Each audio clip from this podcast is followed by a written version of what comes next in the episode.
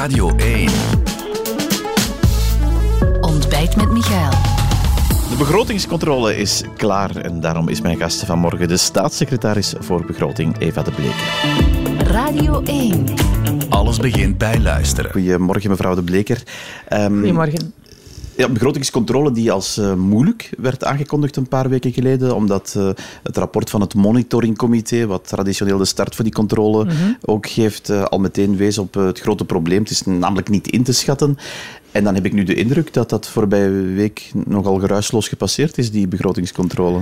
Wel, uh, we hebben daar toch wel uh, serieus wat tijd in gestoken. Nu, dat was ook nodig, want het uh, zijn geen normale tijden. Het monitoringcomité gaf het al aan. Het zijn zeer onzekere tijden op economisch vlak, dus alles is moeilijk in te schatten.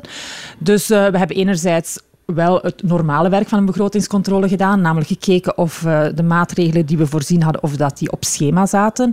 We hebben een ja, bijna vijftigtal maatregelen uh, goedgekeurd tijdens begrotingsopmaak.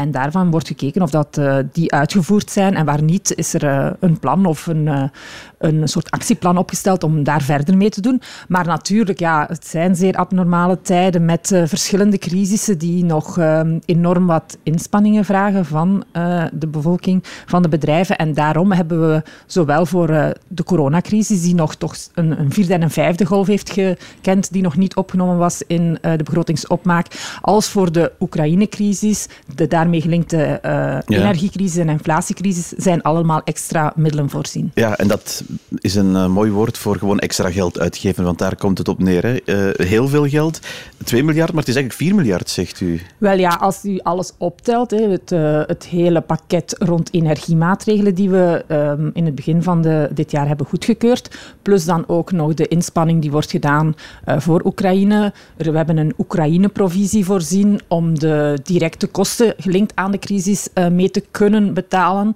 Um, en ook uh, ja, de militaire inspanning die we doen en het im de impact van die crisis op onze economie.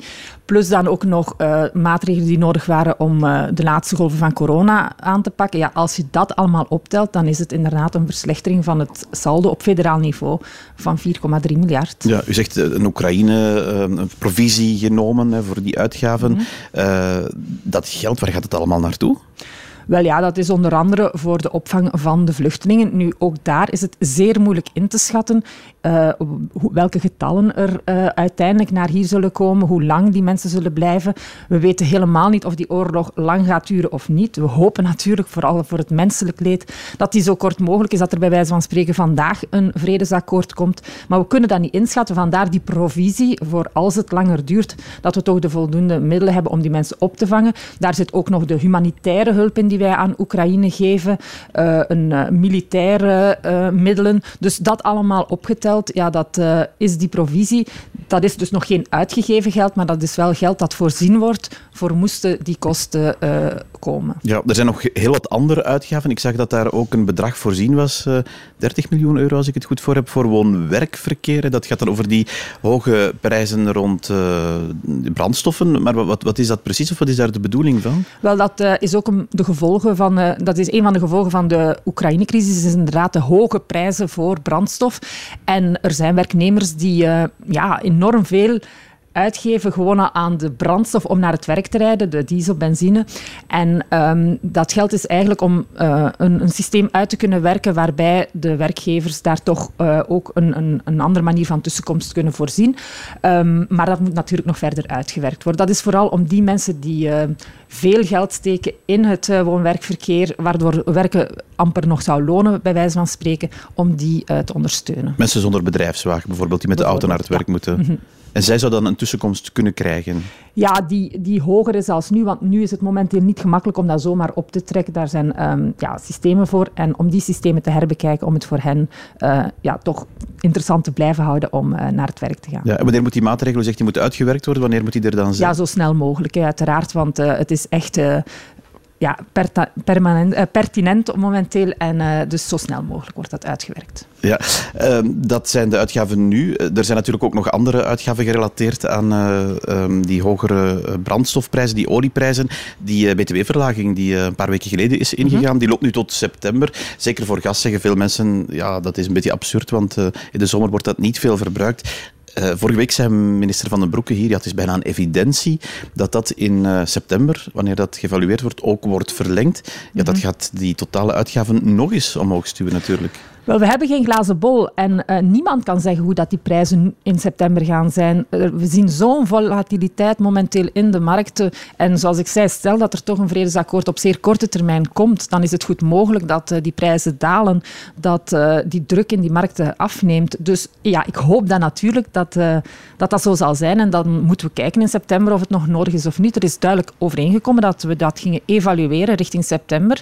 En we zullen de maatregelen nemen die we moeten. We hebben dat tijdens corona gedaan voor burgers, voor bedrijven. We zullen dat uh, ook blijven doen in deze crisis. Maar ik denk niet dat we moeten vooruitlopen, want we weten gewoon, het monitoringcomité heeft dat ook gezegd, uh, we weten gewoon niet hoe het gaat evolueren. Ja, maar intussen is die budgettaire impact natuurlijk gigantisch groot. Het mm -hmm. tekort was al groot, dat loopt nu nog eens 0,7% op, begrijp ik, door die uh, nieuwe maatregelen. Mm -hmm. Eén constante lijkt de geldkraan openzetten. Dat is eigenlijk de oplossing voor alles. Wel, ik wil er toch onderlijnen dat dat geen structurele maatregelen zijn. Dus het zijn maatregelen. Maar het gebeurt wel. Het is echt de geldkraan die opengezet wordt. Wel, Anderzijds blijven we ons vasthouden aan het budgettaire traject dat we hadden vooropgesteld uh, qua structurele inspanning. We hebben, nagekeken, we hebben toen voor 2,5 miljard aan maatregelen uh, uitgewerkt en die worden verder uitgevoerd. Dus het is niet zo dat het structurele pad, uh, dat we daarvan afwijken, maar er komen wel tijdelijke maatregelen bij. In de hoop natuurlijk dat we die tijdelijke maatregelen zo snel mogelijk kunnen afbouwen. Ja. En dan zal ons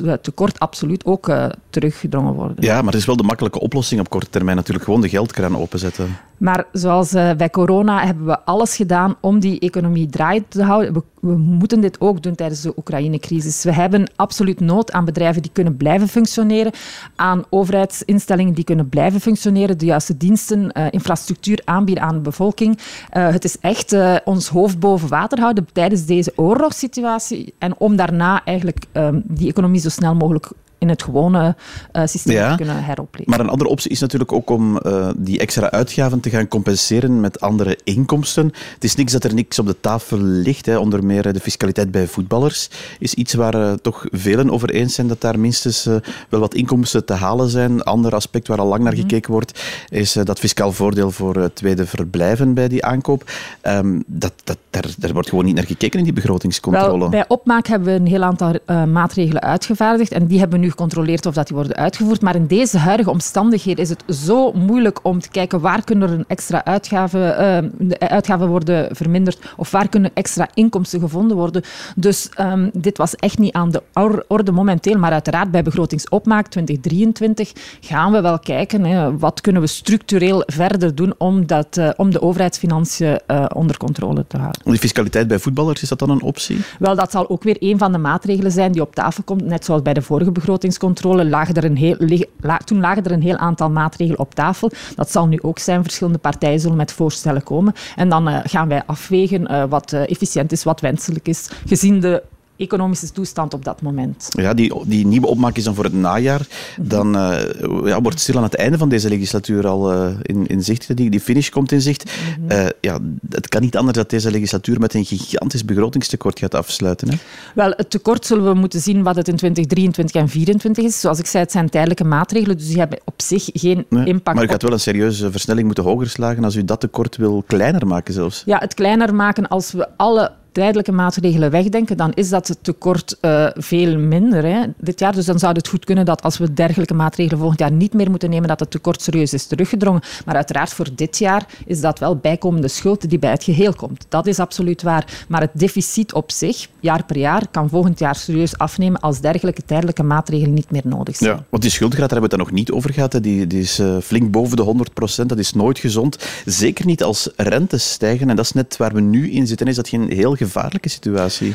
Dat is waar ik altijd heb op gewezen. Ik uh, ben absoluut niet van de school die zegt van uh, rente, um, schuldgraad is niet belangrijk, want rentes zijn laag. Ik heb er altijd op gewezen dat rentes uh, kunnen stijgen en dat ze ook zullen stijgen.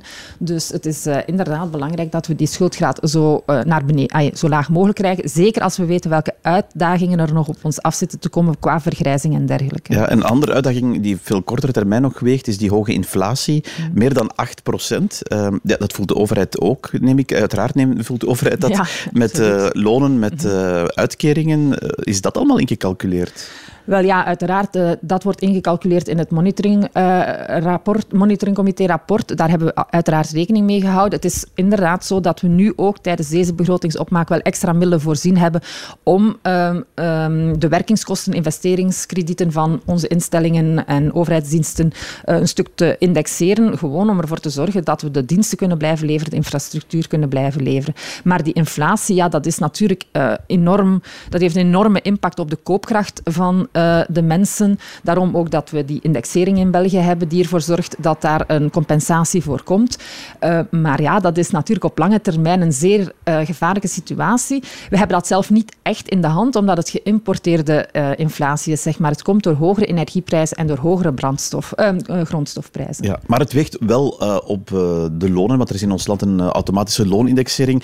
Werkgeversorganisaties die zeggen, ja, maar dat gaat die loonkloof met de buurlanden weer groter maken. Is dat iets waar u ongerust bent dat dan de inkomsten weer naar beneden zullen gaan? Nu, absoluut. Hè. We moeten ervoor blijven op, uh, op toezien dat, um, dat die competitiviteit van onze bedrijven, dat we die kunnen blijven garanderen. Dat die lonen niet uh, ja, de pan uitzwingen, terwijl dat, dat in ons, om, de ons omringende landen niet zo is. Dat heeft een nefast effect voor onze bedrijven. Maar in crisissituaties als deze, dan moeten echt werkgevers, werknemers aan hetzelfde zeel trekken. We hebben er alle belang bij dat onze bedrijven blijven uh, verder bestaan. Ja, maar dat is nu niet bepaald het geval natuurlijk. Want die werkgevers, en daar wil ik naartoe gaan, die zeggen laat ons uh, minstens nadenken over een nieuwe indexsprong, zoals we dat zeven jaar geleden gezien hebben in de Zweedse regering, waar mm -hmm. uw partij ook uh, in zat toen. Is dat wat uw partij betreft een optie op dit moment? Wel, op dit moment denk ik dat we, zoals ik zei, werknemers en werkgevers samen moeten werken. Ik denk dat we geen van de systemen in vraag moeten stellen. We moeten absoluut zorgen dat onze lonen uh, concurrentieel blijven met de andere landen. Maar we hebben ook die koopkracht nodig van de uh, inwoners, omdat ja, die moeten kunnen blijven de producten kopen, die ervoor zorgen dat de bedrijven blijven kunnen functioneren. Dus het is echt uh, in beider belang dat ze ervoor zorgen dat, uh, dat, die, ja, dat die bedrijven kunnen blijven bestaan en dat we daar niet uh, te veel aan tornen. Dus die indexsprong is nu niet aan de orde? In de huidige omstandigheden, met de huidige economische onzekerheid, denk ik dat we daar allemaal heel voorzichtig mee moeten zijn en dat we dat toch niet uh, nu uh, als grootste discussiepunt moeten op tafel leggen. Kan dat veranderen als de situatie verandert? Ja, ik, ik heb geen glazen bol, dus we moeten dat uh, dan op dat moment bekijken. Maar... Um, en ik weet ook niet hoe dat het uh, nog zal evolueren met de inflatie. De laatste cijfers van um, Europa die zeggen dat ook de, on, ons omringende landen nu al met uh, uh, 10% inflatiegraad en zo zitten. Dus ja, dan, dan, dan, dan komen we toch wel in een zeer rare situatie die we denk ik sinds de jaren 70 niet meer hebben ge gekend. Nee, dat is iets wat inderdaad de komende maanden nog zal moeten blijken. Mevrouw de Bleker, u bent staatssecretaris voor Open VLD. Hoe zit het eigenlijk in uw partij? Ja, op zich uh, goed. Hè. Wij ja. werken allemaal hard en wij doen uh, nog altijd heel graag aan politiek. Ja. maar de, de, de tij tijden waarin wij aan politiek moeten doen, zijn natuurlijk niet zo evident. Nee, ik weet ook niet of de kiezers dat zo appreciëren als peilingen daarbij mm. helpen om dat te analyseren. Ik verwijs naar die peiling van de collega's van het Laatste Nieuws en VTM vorige week. Uw partij zakt onder de 10 procent. Dat is ongezien. Ja, dat is inderdaad ongezien. Ik ben al sinds mijn um, 17 lid van de partij en ik heb dat denk ik inderdaad nog nooit en Maakt u dat ongerust? Ja, dat, ja, tuurlijk maakt mij dat ongerust en dat is helemaal niet fijn om dat te zien. Niet alleen voor de mensen die uh, in de regeringen zitten en, en de medewerkers, maar ook zeker ja, de, mensen, de, de mensen in de lokale afdelingen die ook uh, elke dag heel hard werken voor en onze En aan wat ligt dat?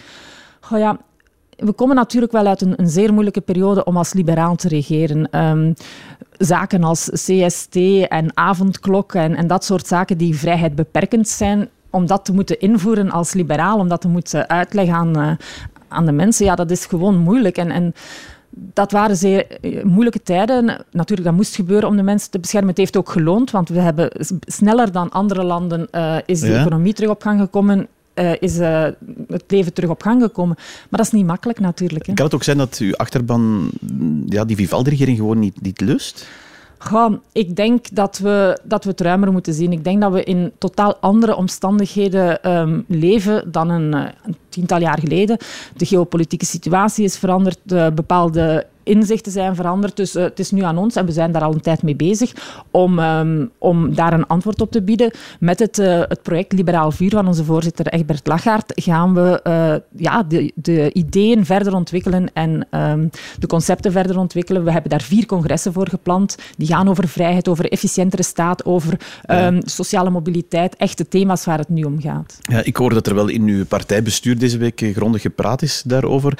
Uh, klopt dat er een, een, soort twee kampen zijn? Een kamp dat eigenlijk ook zegt van laat ons gewoon dat, dat midden kiezen, dat, dat, dat project van Vivaldi als uithangbord.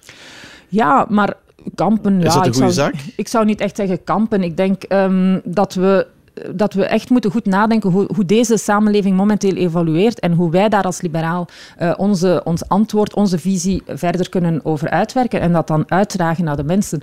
Um, ik denk dat uh, het niet gaat over uh, midden, meer naar rechts of naar links. Daar gaat het niet om. Het gaat echt over die, die concepten, vrijheid en, en hoe, wat, hoe we die uitwerken in deze nieuwe samenleving. Ja, ik zie uw partijgenoot Vincent van Quickenborne in de krant vanmorgen zeggen ja, er moeten ook nieuwe mensen komen, want het is al veel te lang hetzelfde verhaal, hetzelfde, uh, dezelfde mensen die, die in onze partij zijn. Deelt u die mening? Goh, ja, het gaat niet alleen over mensen, het gaat over mensen, ideeën, um, beleid voeren. Het gaat over een, het hele concept en daar gaan we met z'n allen samen aan werken. Maar um, ja, het is goed dat je soms, dat, dat je, soms eens je eigen um, manier van werken in vraag stelt. We werken nu misschien nog een beetje te veel zoals we tientallen jaren geleden werkte, in andere omstandigheden. Uh, we moeten nu het, het, antwoord bieden op de uitdagingen die uh, er nu zitten aan te komen. En uh, ja, dat is anders dan een, een, een, aantal decennia geleden. En daar is dat begrotingstekort toch een heel essentieel onderdeel van. Bedankt om daar vanmorgen bij ons over te gast te zijn, mevrouw De Bleker. Met veel plezier. Dank u. Dit was Ontbijt met Michael, een podcast van Radio 1. Ontdek nog meer podcasts van Radio 1 in onze app en op radio1.be.